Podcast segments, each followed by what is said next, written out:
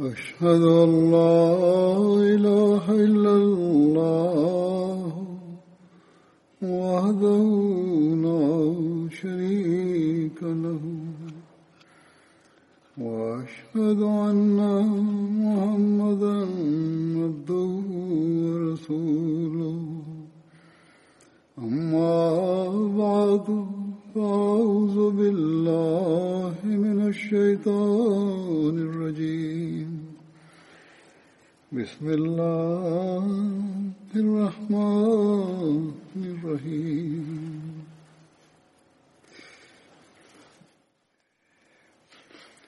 الحمد لله رب العالمين. الرحمن الرحيم.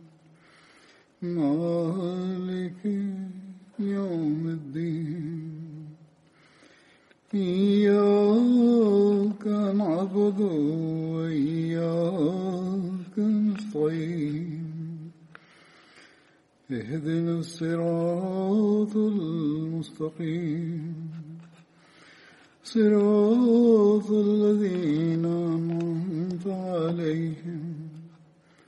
غير المغضوب عليهم ولا الضالين hazrat amirulmuminin ayadahullahu taala binasri al aziz anasema leo kwa mara nyingine tena nitaeleza kumbukumbu za masahaba wa badr miongoni mwa hawa sahaba nitakayemzungumzia anaitwa hadrat suhaib bin sinan raziallahu anhu.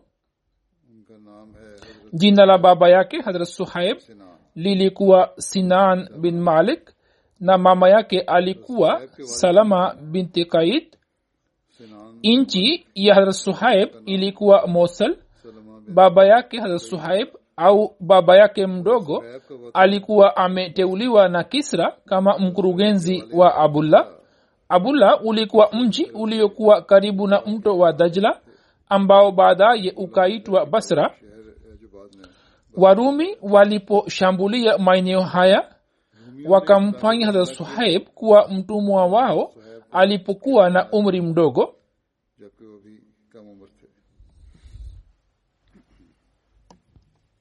Sawa na rai ya abulkasim magharibi jina la hara suhaib lilikuwa umera na warumi wakampatia jina la suhaib hazrat suhaib alikuwa na rangi nyekundu mno alikuwa na kimo cha wastani na kichwa chake kilikuwa kimesheheni nywele nyingi. Hasuhaib akakulia kwa warumi alikuwa na kigugumizi. Kalb akamnunua kutoka kwa warumi na akamleta makka kisha abdullah bin judan akamnunua kutoka kwake na kumwachia huru. Hasuhaib akaishi naye mjini makka hadi kilipotokea kifo cha abdullah bin judan. Na mtume salallahu alehi wasallam akadai kuwa mtume. Sawa na riwaya moja watoto wa hazrat suhaib wanasema ya kwamba suhaib alipofikia umri wa ukomavu akakimbia roma na kufika makka na akajenga uhusiano wake na abdullah bin judan na hadi kifo chake akaishi pamoja naye. Hamusleh maud raziallahu anhu akimzungumzia ha suhaib anasema suhaib alikuwa mtumwa mmoja ambaye alikuwa ameletwa kutoka roma.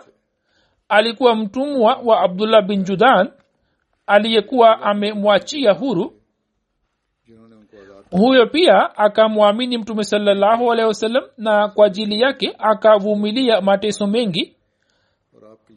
Hamusleh maud raziallahu anhu amelieleza jambo hilo akifafanua kauli ya makafiri iliyoelezwa ndani ya kurani tukufu pale wasemapo ya kwamba mtume salllahu alehi wasallam ameitengeneza qurani hii akisaidiwa na wengine au watumwa basi jibu moja la shutuma hii ni ya kwamba watumwa hawa kwa sababu ya kusilimu kwao wakakabiliana na mateso na zuluma nyingi.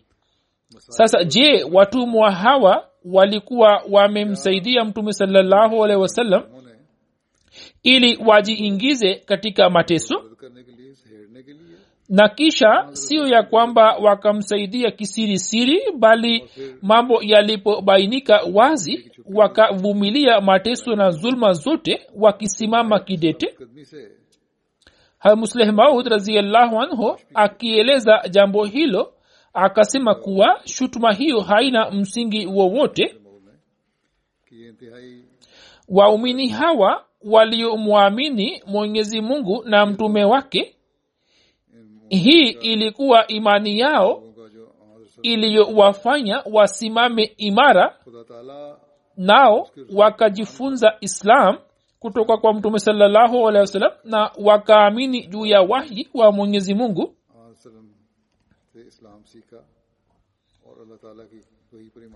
Harat amar bin yasir anasimulia kuwa nilikutana na suhaib kwenye mlango wa dare arkam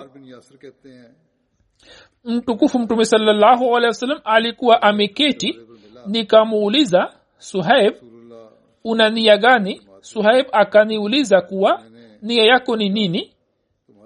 Nikasema nataka nimhudhurie mtume salllahu alehi wasallam na nisikilize kalamu yake. Hasuhaib akasema hata mimi nataka hiyo has amar anasema ya kwamba kisha sisi wawili tukamjia mtume salallahu wasallam na mtume salallahu wasallam akaeleza mbele yetu kuhusu islam na tukaikubali. Mchana kutwa tukaendelea kubaki kule hadi jioni. Kisha tukatoka huko kisirisiri. Has amar na suhaib waliposilimu watu thelathini walikuwa wamesha silimu wakati yule hat anas anasimulia mtume salllahu alisema wapo wanne waliotangulia kusilimu. Akasema mimi ndiye niliyetangulia kusilimu katika waarabu. Suhaib alitangulia kutoka warumi na salman alitangulia katika watu wa fares na bilal alitangulia kusilimu katika wahabeshi. Hat abdullah bin masud raziallahu anhu alisimulia kwamba mtu aliyetangulia kuitangaza islam ni saad. Mtume salallahu alaihi aliyekuwa mpokeaji wa sheria na abubakar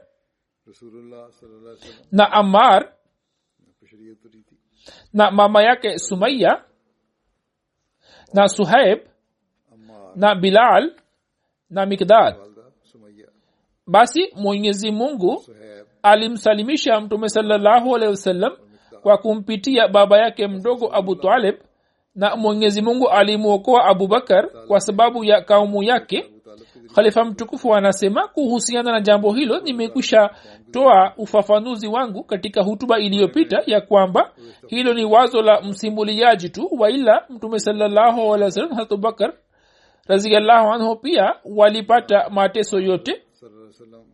Ijapokuwa mwanzoni kulikuwa na unafuu fulani lakini baadaye wakateswa vile vile kwa vyovyote vile msimuliaji anasema kuwa ama wengine wakakamatwa na washirikina na wakavalishwa deraya za chuma na walikuwa wakiwaunguza katika jua kali ijapokuwa wote wakateswa lakini kila mmoja wao kutokana na uhusiano fulani akapata unafuu isipokuwa bilal kwani nafsi yake ilikuwa imejimaliza kwa ajili ya allah na alikuwa hana thamani yoyote katika kaumu yake.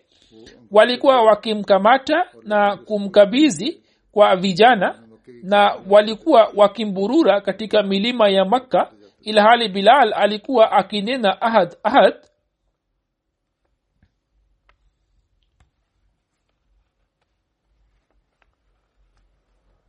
Kwa vyovyote vile kila mmoja wao akavumilia mateso kama nisemavyo na kila mmoja wao akaonyesha uimara wake wa imani lakini riwaya ielezayo hali ya harat bilal ndiyo hii isemayo ya kwamba alikuwa ameteswa vibaya. Kisha inaelezwa ya kwamba suhaib alikuwa miongoni mwa waumini waliokuwa wakifahamika kuwa dhaifu na walikuwa wakiteswa katika njia ya allah mjini makka sawa na riwaya moja hast ammar bin yasir alikuwa akiteswa kiasi hiki ya kuwa alikuwa anapoteza ufahamu wake na hali hiyo hiyo ilikuwa ya hazrat suhaib hazrat abu faid hazrat amir bin fuhaira na masahaba wengine. Kuhusu masahaba hawa iliteremka aya hii isemayo summa inna rabbaka lilazina hajaru min baadi ma futinu summa jahadu waswabaru inna rabbaka min baadiha laghafuru rahim.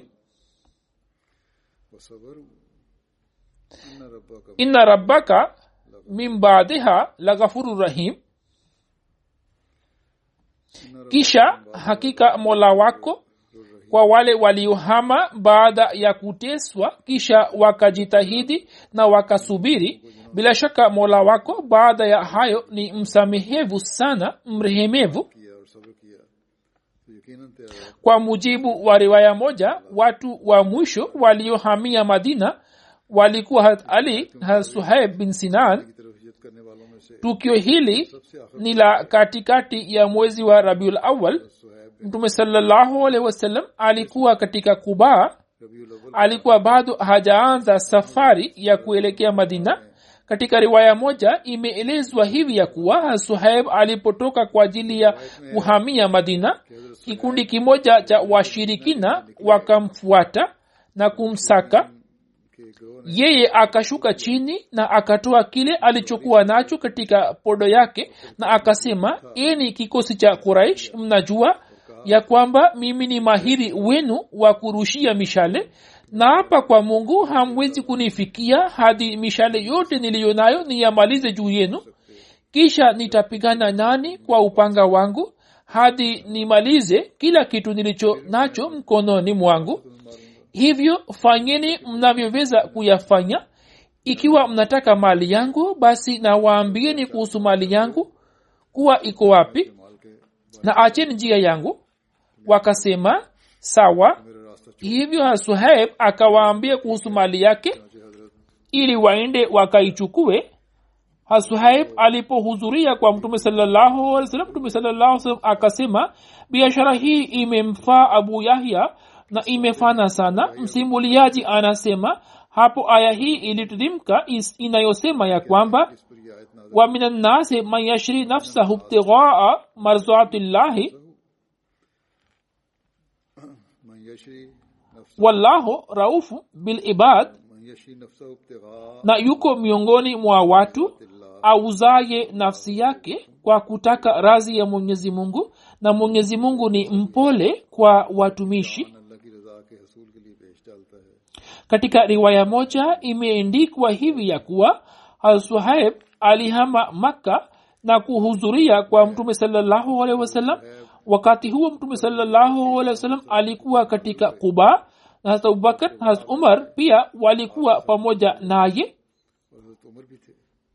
Na mbele yao zilikwepo tende alizokuwa amezileta has kulsum bin hidham njiani has suhaib alikuwa amepata marazi ya macho na alikuwa na njaa kali na kwa sababu ya safari alikuwa amechoka mno.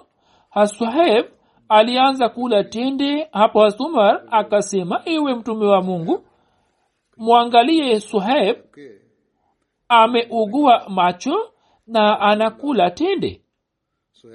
Mtume salallahu alehi akamtania suhaib na akasema suhaib unakula tende? Hali unaumwa macho? na macho yako yamevimba na yanatokwa na maji. Hasuhaib akasema mimi nala kwa kutumia sehemu ya jicho langu lilo sawa. Hapo mtume salallahu akatabasamu. Kisha hasuhaib akamwambia abubakar ya kwamba ulikuwa umeniahidi ya kuwa utafuatana nami katika hijra lakini ukaja na ukaniacha nyuma kisha akasema ewe mtume wa mungu salallahu alehi ulikuwa umeniahidi kwamba utanichukua pamoja nawe lakini wewe pia ulikuja na ukaniacha nyuma. Kuraish wakanikamata na wakanitia ndani na nikajinunua nafsi yangu na ahali zangu kwa mali yangu. Mtume salallahu wasallam akasema biashara hii imekufaa hapo mwenyezi mungu akatirimsha aya hii wa minannasi man yashri nafsahu btighaa marzatillahi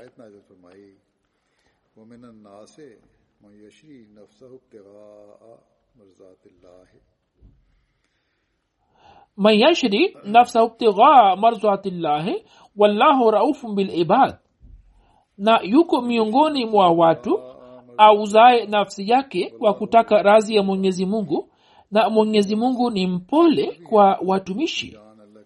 Alsuhaib akasema ewe mtume wa mungu nilikuwa nimechukua unga nusu kilo kama matumizi ya njiani ambayo nilikuwa nimeukanda katika maeneo ya aboa hadi nikawa nimefika kwako.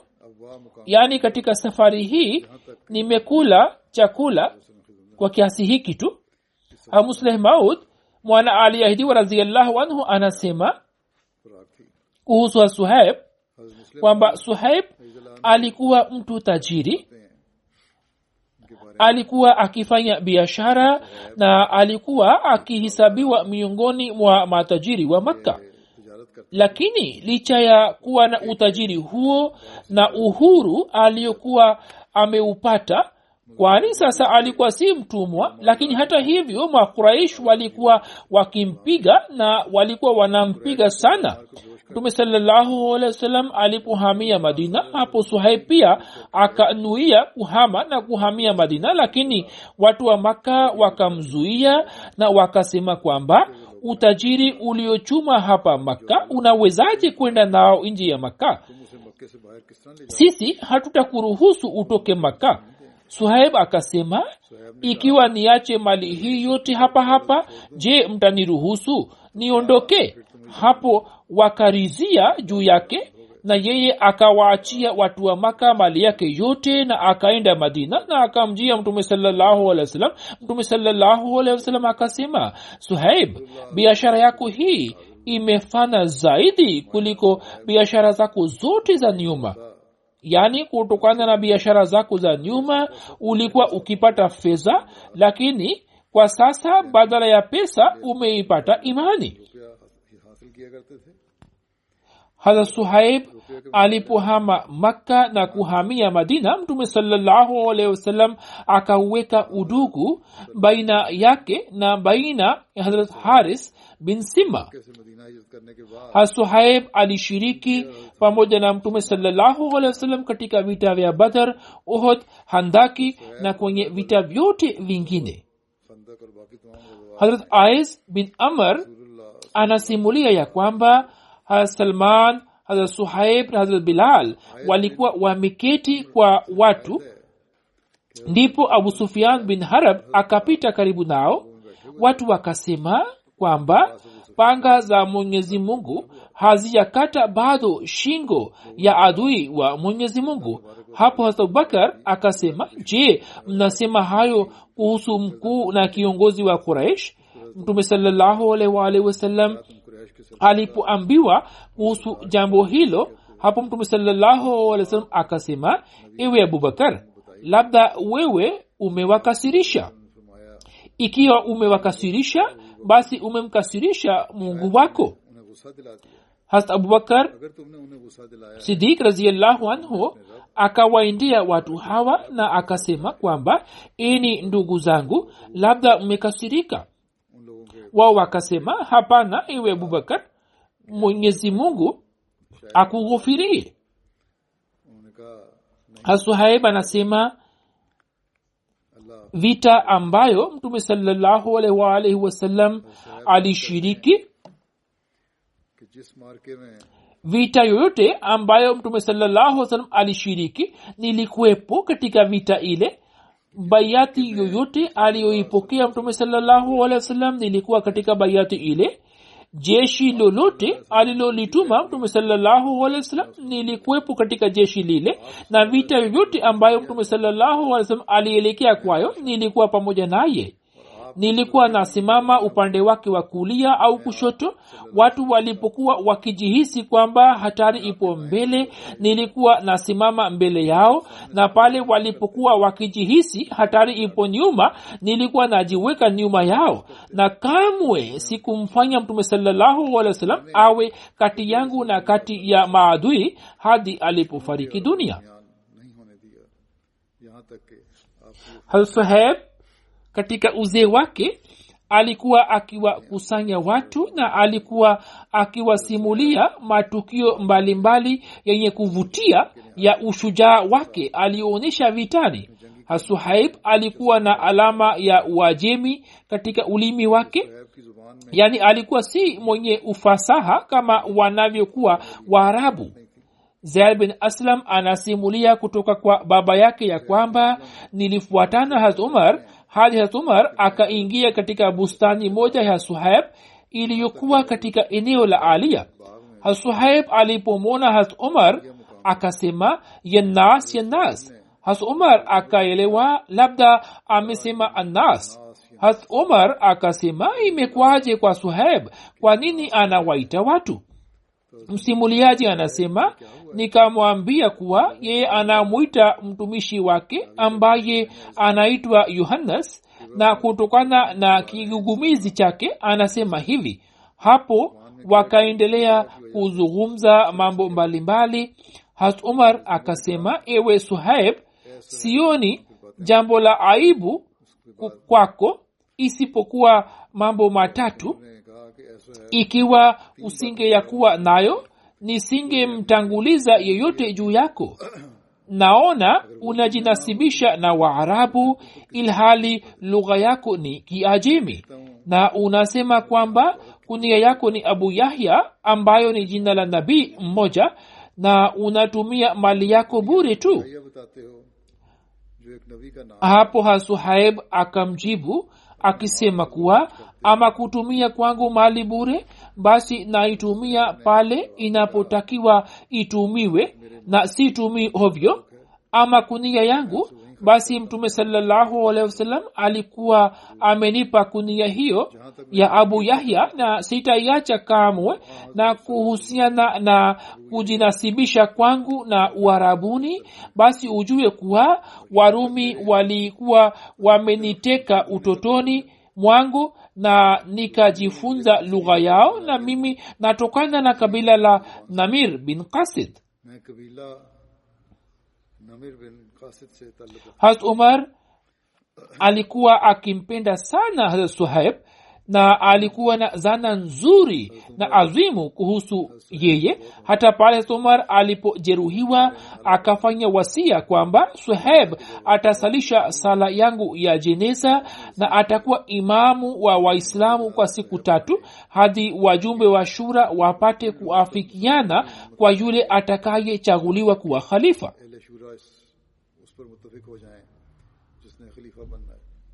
hasuhaib alifariki dunia katika mwezi wa shawal mwaka wa 38 hijria na sawa na rai ya wengine ulikuwa 39 na wakati wa kifo chake umri wake ulikuwa miaka sabini na mitatu na sawa na baadhi ya riwaya ulikuwa miaka sabini naye akazikwa madina sahaba anayefuata ni hazrat saad bin rabi raziallahu anhu. Hazrat saad bin rabi alitokana na familia ya kabila la khazraj la answar iitwayo banu haris. Jina la baba yake lilikuwa rabi bin amar na mama yake alikuwa akiitwa huzaila binte inaba. Hasaad alikuwa na wake wawili. Mmoja alikuwa akiitwa umra binti hazam na wa pili alikuwa habiba binti zaid. Hazrat saad bin rabii alikuwa na mabinti wawili. Binti mmoja alikuwa anaitwa ume saad na sehemu fulani ametajwa kwa jina la ume said na jina lake hasa lilikuwa jamila. Hata saad bin rabii hata katika zama za ujahilia alikuwa akijua kusoma na kuindika ilhali wakati huo ni wachache sana waliokuwa wakiyajua saad alikuwa kiongozi wa kabila la banu haris na pamoja naye harat abdullah bin rawaha vile vile alikuwa kiongozi wa kabila hilo. Harat saad alikuwepo katika bayati akba ula na akba thania wakati wa kuhamia madina mtume salllahu alehi wasallam aliuunganisha udugu baina ya harat na harat abdurahman bin auf.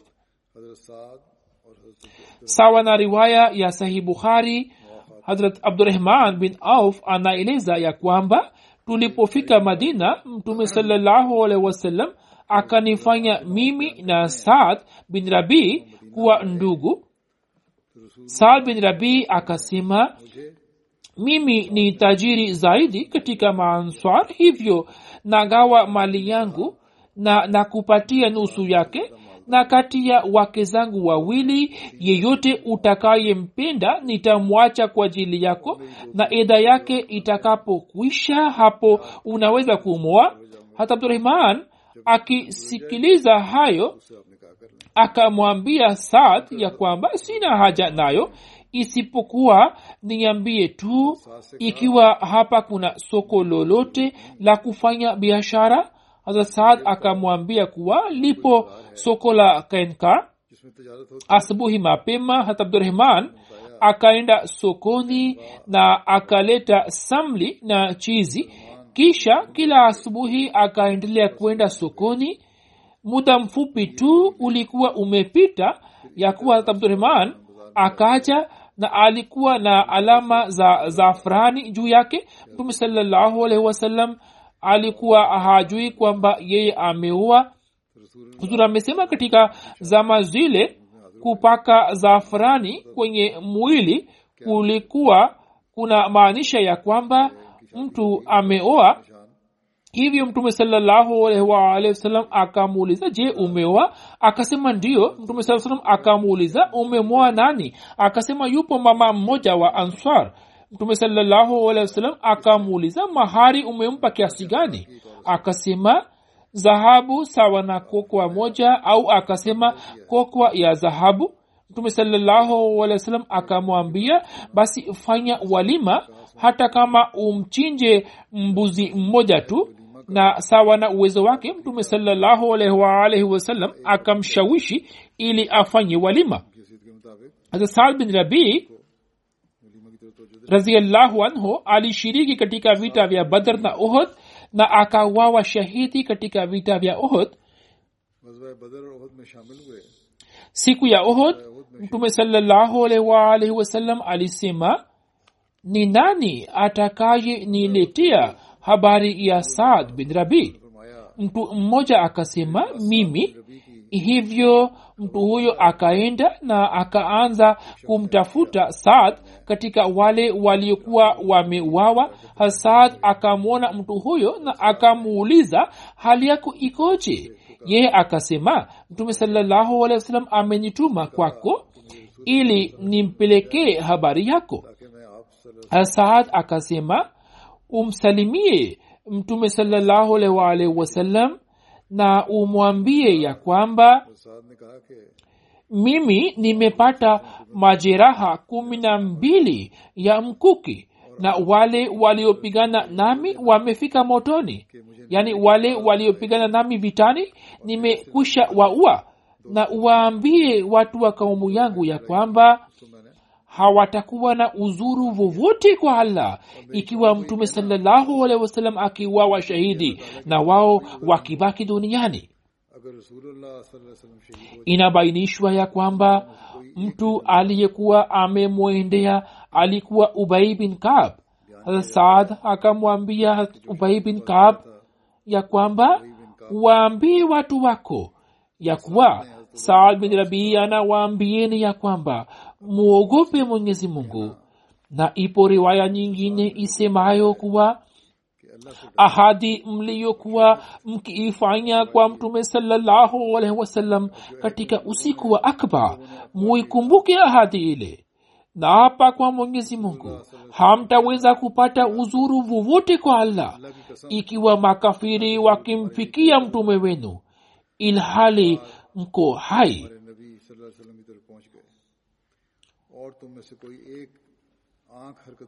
hamtaweza kupata uzuru wote kwa allah hat ubai bin kab anaeleza kuwa nilikuwa bado kwa hasad hasad alipofariki dunia mimi nilimjia mtume salallahu wasallam na nikamweleza yote niliyokuwa nimeongea naye na nilimweleza mtume salallahu wasallam kuhusu hali yake. Hapo mtume salallahu wa wasallam akasema mwenyezi mungu amrihimu yeye katika maisha yake na hata baada ya kifo chake alikuwa mwenye kumtakia mungu na mtume wake kheri tu. Hasad bin rabii na kharja bin zaid wakazikwa katika kaburi moja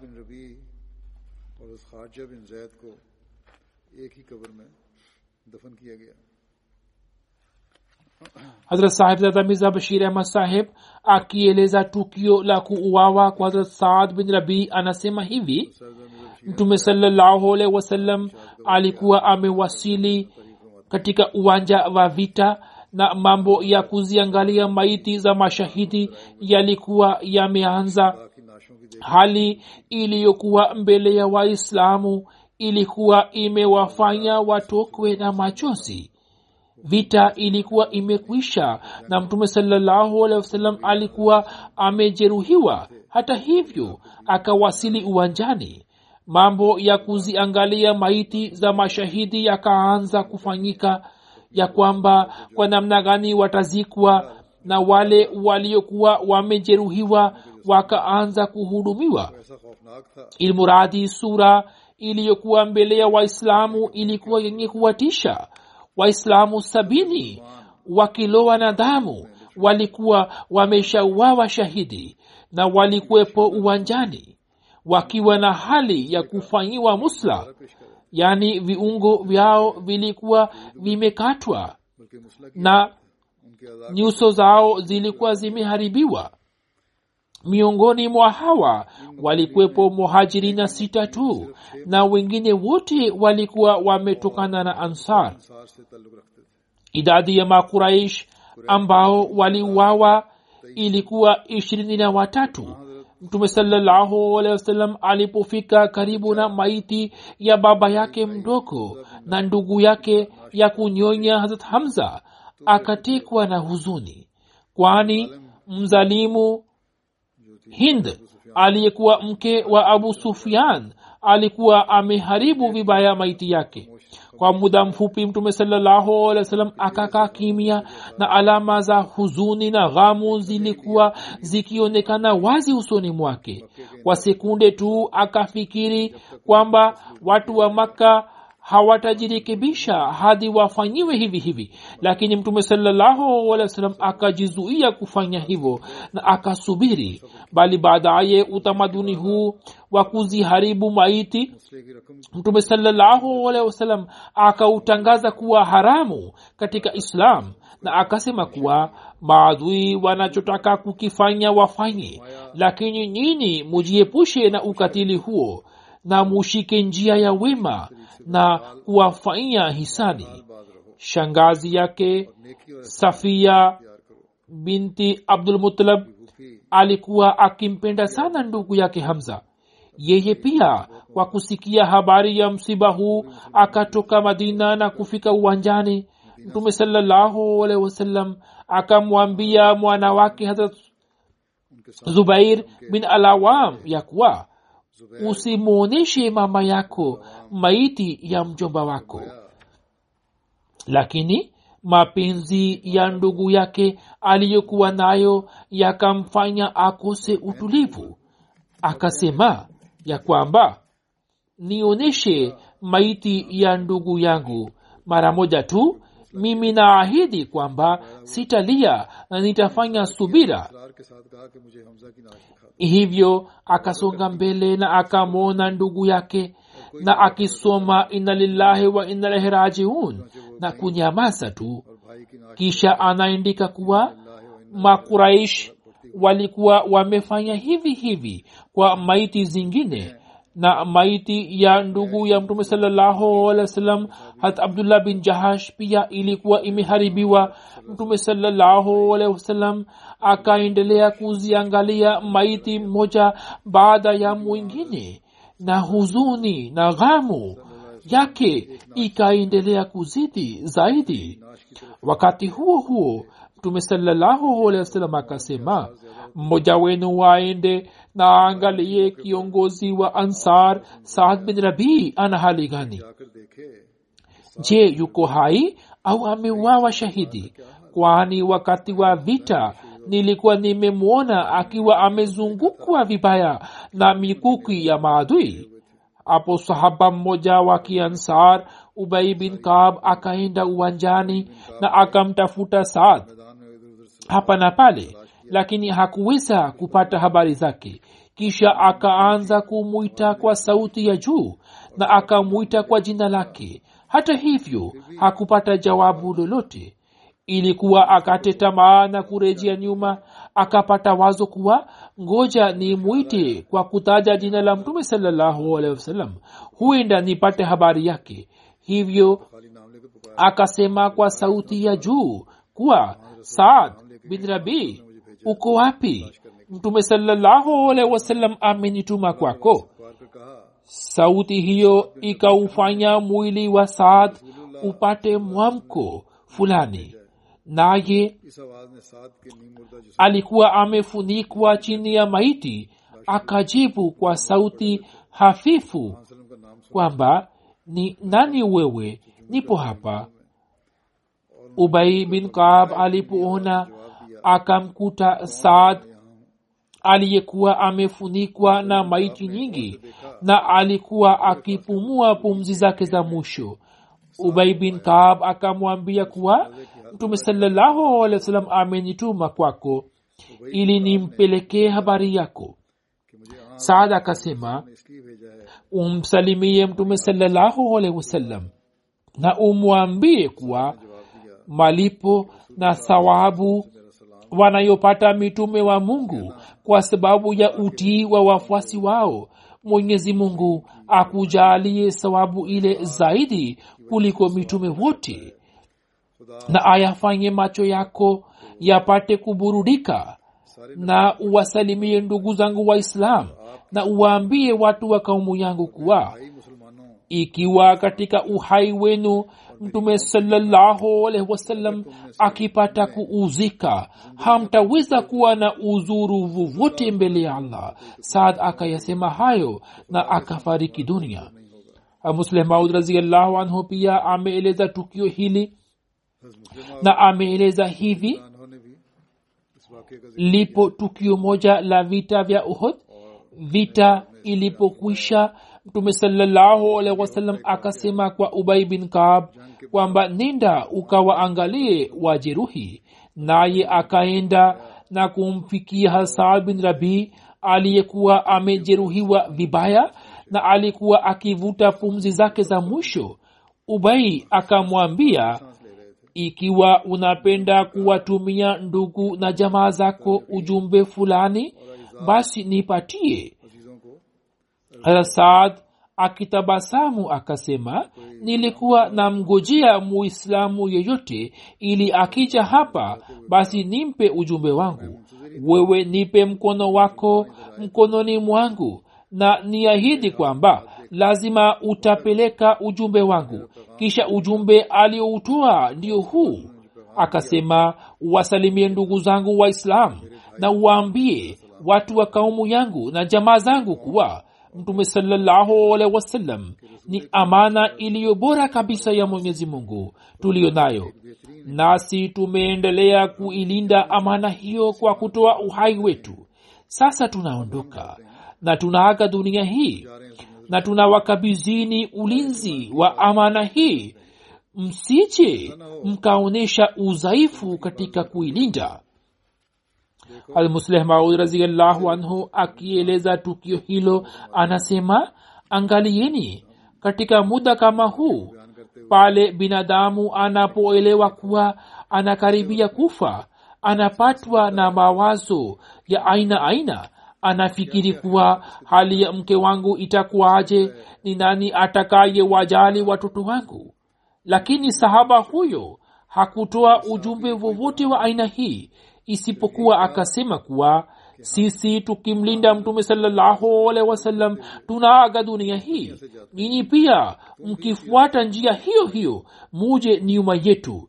Na kazi iliyokubwa kabisa ndiyo hii ambayo ni kumlinda mtume salllahualhi wasallam. Na hiyo ndiyo ile nguvu ya imani waliyokuwa nayo ambayo kwayo wakaleta mageuzi duniani na wakapindua utawala wa kesar na kisra. Mfalme wa roma alikuwa na mshangao kwamba watu hawa ni kina nani.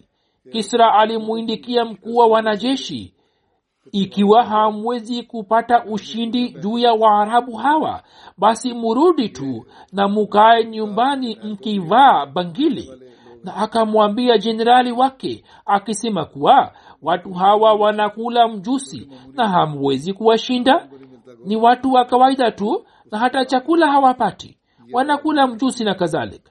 Jenerali akamjibu watu hawa si watu wa kawaida bali ni kama majini na kutokana na jazba na nguvu yao wanashambulia wakiruka panga na mikuki. Tutawezaje kuwashinda hawa? Safari moja binti ya hazrat saad bin rabi alikuja kwa hazrat abubakar raziallahu anhu abubakar akatandika shuka kwa ajili yake hasomar akaja na akamuuliza kuwa binti huyo ni nani? Hatobakar akasema binti huyo ni binti ya yule aliyekuwa bora kuliko mimi na wewe. Hatomar akasema ewe khalifa wa mtume mtu huyo ni nani? Hatobakar akasema huyo ni mtu ambaye kifo chake kilitokea katika zama za mtume salallahu na yeye akaifanya pepo kuwa kituo chake. Ilhali mimi na wewe tumekuwa nyuma. Hadrat jabir bin abdullah anasimulia kuwa mke wa hadrat saad bin rabii akifuatana na mabinti zake wawili alimjia mtume salallahu na akasema ewe mtume wa mungu hawa ni mabinti wa saad bin rabii ambaye akipigana pamoja nawe alikuwa ameuawa shahidi siku ya ohd na baba yao mdogo amenyanganya mali yao. Yani jaidadi ya saad imechukuliwa na baba mdogo na mabinti hawa hawajapata chochote na hawawezi kuolewa hadi wawe na mali. Mtume sallahualwasalam akasema mwenyezi mungu ataamua katika hilo hapo aya inayozizungumzia amri za mirasi ikamteremkia mtume salallahu salam kisha mtume salallahu akamwita baba yao mdogo na akasema kuwa wapatie mabinti zake saad kila mmoja wao hisa iliyo sulusi mmoja ya mali ya saad na mama yao umpatie sehemu ya nane na itakayobaki ni mali yako. Hamiza bishiri ahmad saheb akieleza tukio hilo ameandika hivi katika kitabu chake cha sera ya khatamanabiyin ya kuwa hasad alikuwa mtu tajiri na alikuwa na nafasi ya kipekee katika kabila lake. Alikuwa hana mtoto wa kiume isipokuwa alikuwa na mabinti wawili tu na mke mmoja kwa kuwa hadi wakati ule mtume salallahu alehi wa sallam alikuwa bado hajapata amri mpya za mirasi na masahaba sawa na utamaduni wa zamani wa kugawa mirasi walikuwa wakigawanya mirasi baina yao. Na mwenye kufa ikiwa alikuwa hana mtoto wa kiume basi ndugu zake walikuwa wakichukua jaidadi yake na mjane na mabinti zake walikuwa hawapati chochote. Ndiyo maana wakati shahada ya hadrat saad bin rabii ilipotokea ndugu yake akachukua mali yake yote na mjane wake na mabinti zake hawakupewa chochote. Akisikitishwa na hali hiyo mjane wa saad akifuatana na mabinti zake akaja kwa mtume salallahu alehi wasallam na akamweleza hali halisi na kumwambia kuhusu shida zake. Tukio hilo likamhuzunisha mtume salallahu wasallam na kwa kuwa hadi wakati huo alikuwa bado hajapata amri yoyote kutoka kwa allah mtume salallahu wasallam akasema nyini ngojeni? Kisha uamuzi utatolewa sawa na amri zile zitakazonitirimkia hivyo mtume sallahualwasalam akaelekeza fikira zake upande huu. Na muda si muda kuhusiana na mambo ya urisi akateremshiwa zile aya zilizoelezwa katika sura annisa ya kurani tukufu. Mtume sallahualwasalam akamwita ndugu yake hasa saad na akamwambia kuwa kutoka jaidadi ya saad uwape mabinti zake sulusi mbili na sehemu ya nane umpe shemeji yako na inayobaki uchukue wewe. Na hapo ndipo mwanzo wa amri mpya za urisi ukaanza ambazo sawa na kanuni hizi mke kutoka mali ya mume wake aliye na watoto atapata sehemu ya nane na kama mume wake hana kizazi basi mke atapata sehemu ya nne na mabinti kutoka mali ya baba yao watapata nusu ya mali atakayopata ndugu yao. Na kama wasiwe na ndugu basi katika jaidadi yote sawa na hali watapata sulusi mbili au nusu sulusi tatu au nusu sulusi mbili au nusu. Na mama kutoka mali ya mwanaye aliye na kizazi atapata sehemu ya sita. Na kama mwanawake hana kizazi basi atapata sehemu ya tatu. Na vivyo hivyo warisi wengine wakaandikishwa sehemu na hisa zao na haki ya msingi ya mwanamke ambayo alikuwa amenyanganywa kutoka kwake akapatiwa tena. Mirza bashir ahmad saheb ameandika maelezo fulani. Anasema ya kwamba katika sehemu hii maelezo haya pia ni muhimu ni yaeleze ya kwamba sifa za kipekee za mafunzo ya mtume salallahu alaihi wasallam. Sifa moja ndiyo hii ya kuwa mtume salallahu alaihi wasallam amehifadhi na kuzilinda haki zote za msingi za wanawake. Bali ukweli ndio huu kwamba katika historia ya dunia kabla ya mtume wasallam au baada yake hakupita mtu aliyeweza kulinda haki za wanawake kama alivyolinda mtume wasallam. Hivyo katika urisi katika mambo ya ndoa katika mahusiano ya mume na mke katika mambo ya talaka na hula katika haki ya kuchuma jaidadi binafsi katika haki ya kutumia jaidadi haki za kupata elimu haki za kuwazaa watoto na kuwalea haki za kushiriki katika mambo ya kitaifa katika haki za kujitangazia uhuru haki za dini na wajibu wake ilmuradi katika kila uwanja wa dini na dunia ambapo mwanamke anaweza kukanyaga. Mtume salallahu alehi amekubali haki zake zote za msingi na uhifadhi wa haki zake. Hizi ameufanya kama wajibu na amana tukufu kwa umma wake. Na ndiyo sababu kuwa mwanamke wa uharabuni alikuwa akiuchukulia ujio wa mtume salallahu alehi wasallam kama ujumbe na njia ya kujiokoa. Kisha anaandika kuwa ningelazimika kuacha mada yangu ikiwa ningeanza kueleza maelezo yake. Na kwa kuwa mada ielezwayo si mada ya haki za wanawake waila ningewaambieni kuwa kuhusu kina mama mafunzo ya mtume salallahu yameshika nafasi ile ya juu ambayo hakuna dini yoyote duniani au utamaduni wote ulioifikia na kwa yakini kauli yake nzuri inaeleza ule ukweli mzito inayosema kwamba hubeba ilaya min duniyakum annisao watibo wajoelat quratu aini fi salati yani katika vitu vya dunia vitu ambavyo nafas, nafsi yangu imejaaliwa mapenzi yao ni wanawake na manukato lakini kiburudisho cha macho yangu kimewekwa katika sala. Dunia ya leo inazungumzia haki za wanawake na inazungumzia mambo ambayo hayahusiki na uhuru wa kina mama bali vikwazo vilivyowekwa na islam navyo pia ni kwa ajili ya kusimamisha heshima ya kina mama na vipo kwa ajili ya kuleta utulivu na amani nyumbani na kuwalea vizazi vijavyo. Watu wanaoipinga islam wanavipinga vikwazo hivi lakini uhakika ndio huu kuwa mafundisho sahihi ya kweli yanayowapa kina mama uhuru na kusimamisha haki zao ni mafundisho ya islam tu.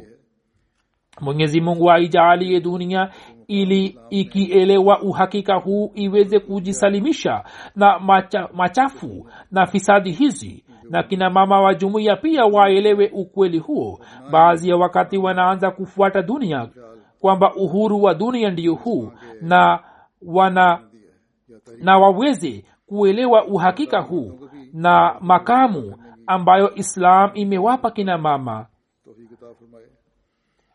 Na mwenyezi mungu awajalie kina baba ili nao pia sawa na mafundisho ya islam waweze kutekeleza haki za wanawake ili jamii iweze kupata amani. Huzuri amesema sasa baada yake angalau kwa kifupi napenda kusema machache kuhusu hali halisi iliyopo duniani mufanye maombi mwenyezi mungu aisalimishe dunia kutoka janga hili la korona wakati huo huo awajalie binadamu akili na busara. Hii ya kuwa wokovu na usalama wao ni katika kunyenyekea kwa mungu mmoja na katika kutekeleza haki za wengine na kumaliza fitina na ufisadi kutoka dunia mwenyezi mungu azijalie serikali akili ili wazingatie uadilifu katika nizamu. Siku hizi vurugu na taharuki zilizosambaa huko marekani mwenyezi mungu amlinde kila mwanajumuiya kutoka athari zake mbaya na pia awajalie wananchi ili waweze kutumia njia stahiki za kuomba haki zao ikiwa wamarekani wenye asili ya afrika wataanza kuteketeza nyumba zao basi wenyewe watapata hasara yake. Kwani hata viongozi wengi wa afrika pia wamesema kuwa msiteketeze nyumba zenu na tumieni njia stahiki za kuomba haki zenu na sawa na mipaka inayotolewa na serikali maandamano pia yafanyike lakini katika kuteketeza jaidadi za binafsi hakuna faida yoyote bali ni hasara tu. Hivyo wanaoandamana wanatakiwa wafikirie hivi na serikali pia inatakiwa ielewe kuwa vurugu na ufisadi zitokazo nchini ili waweze kuzidhibiti utatuzi wake si kutumia nguvu tu wala kutumia nguvu si njia ya kutatua matatizo yote. bali serikali inaendeshwa kwa kutekeleza haki za watu kwa uadilifu na amani na usalama unaweza kupatikana nchini.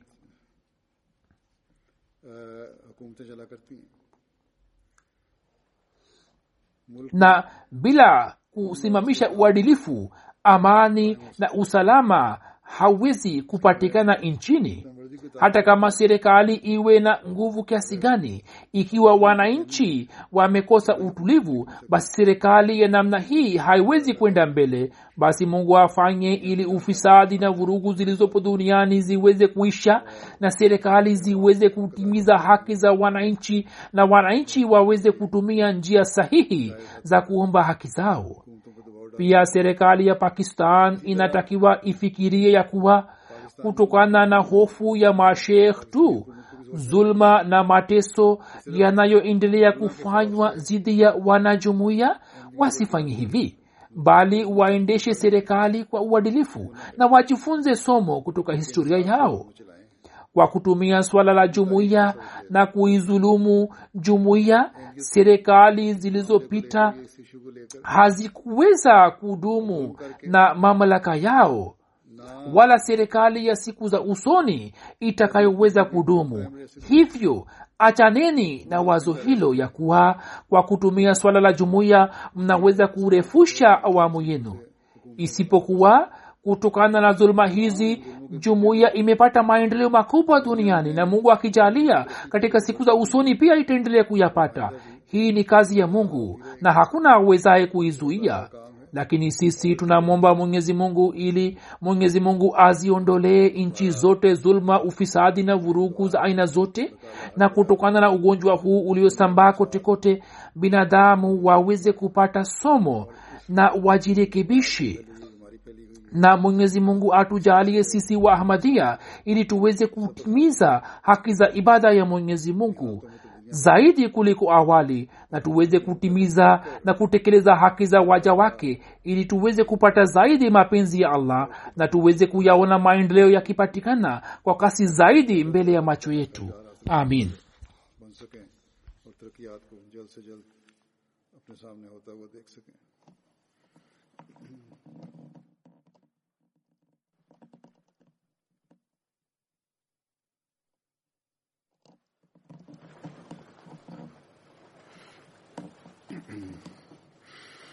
الحمد لله الحمد لله نحمده ونستعينه ونستغفره ونؤمن به ونتوكل عليه.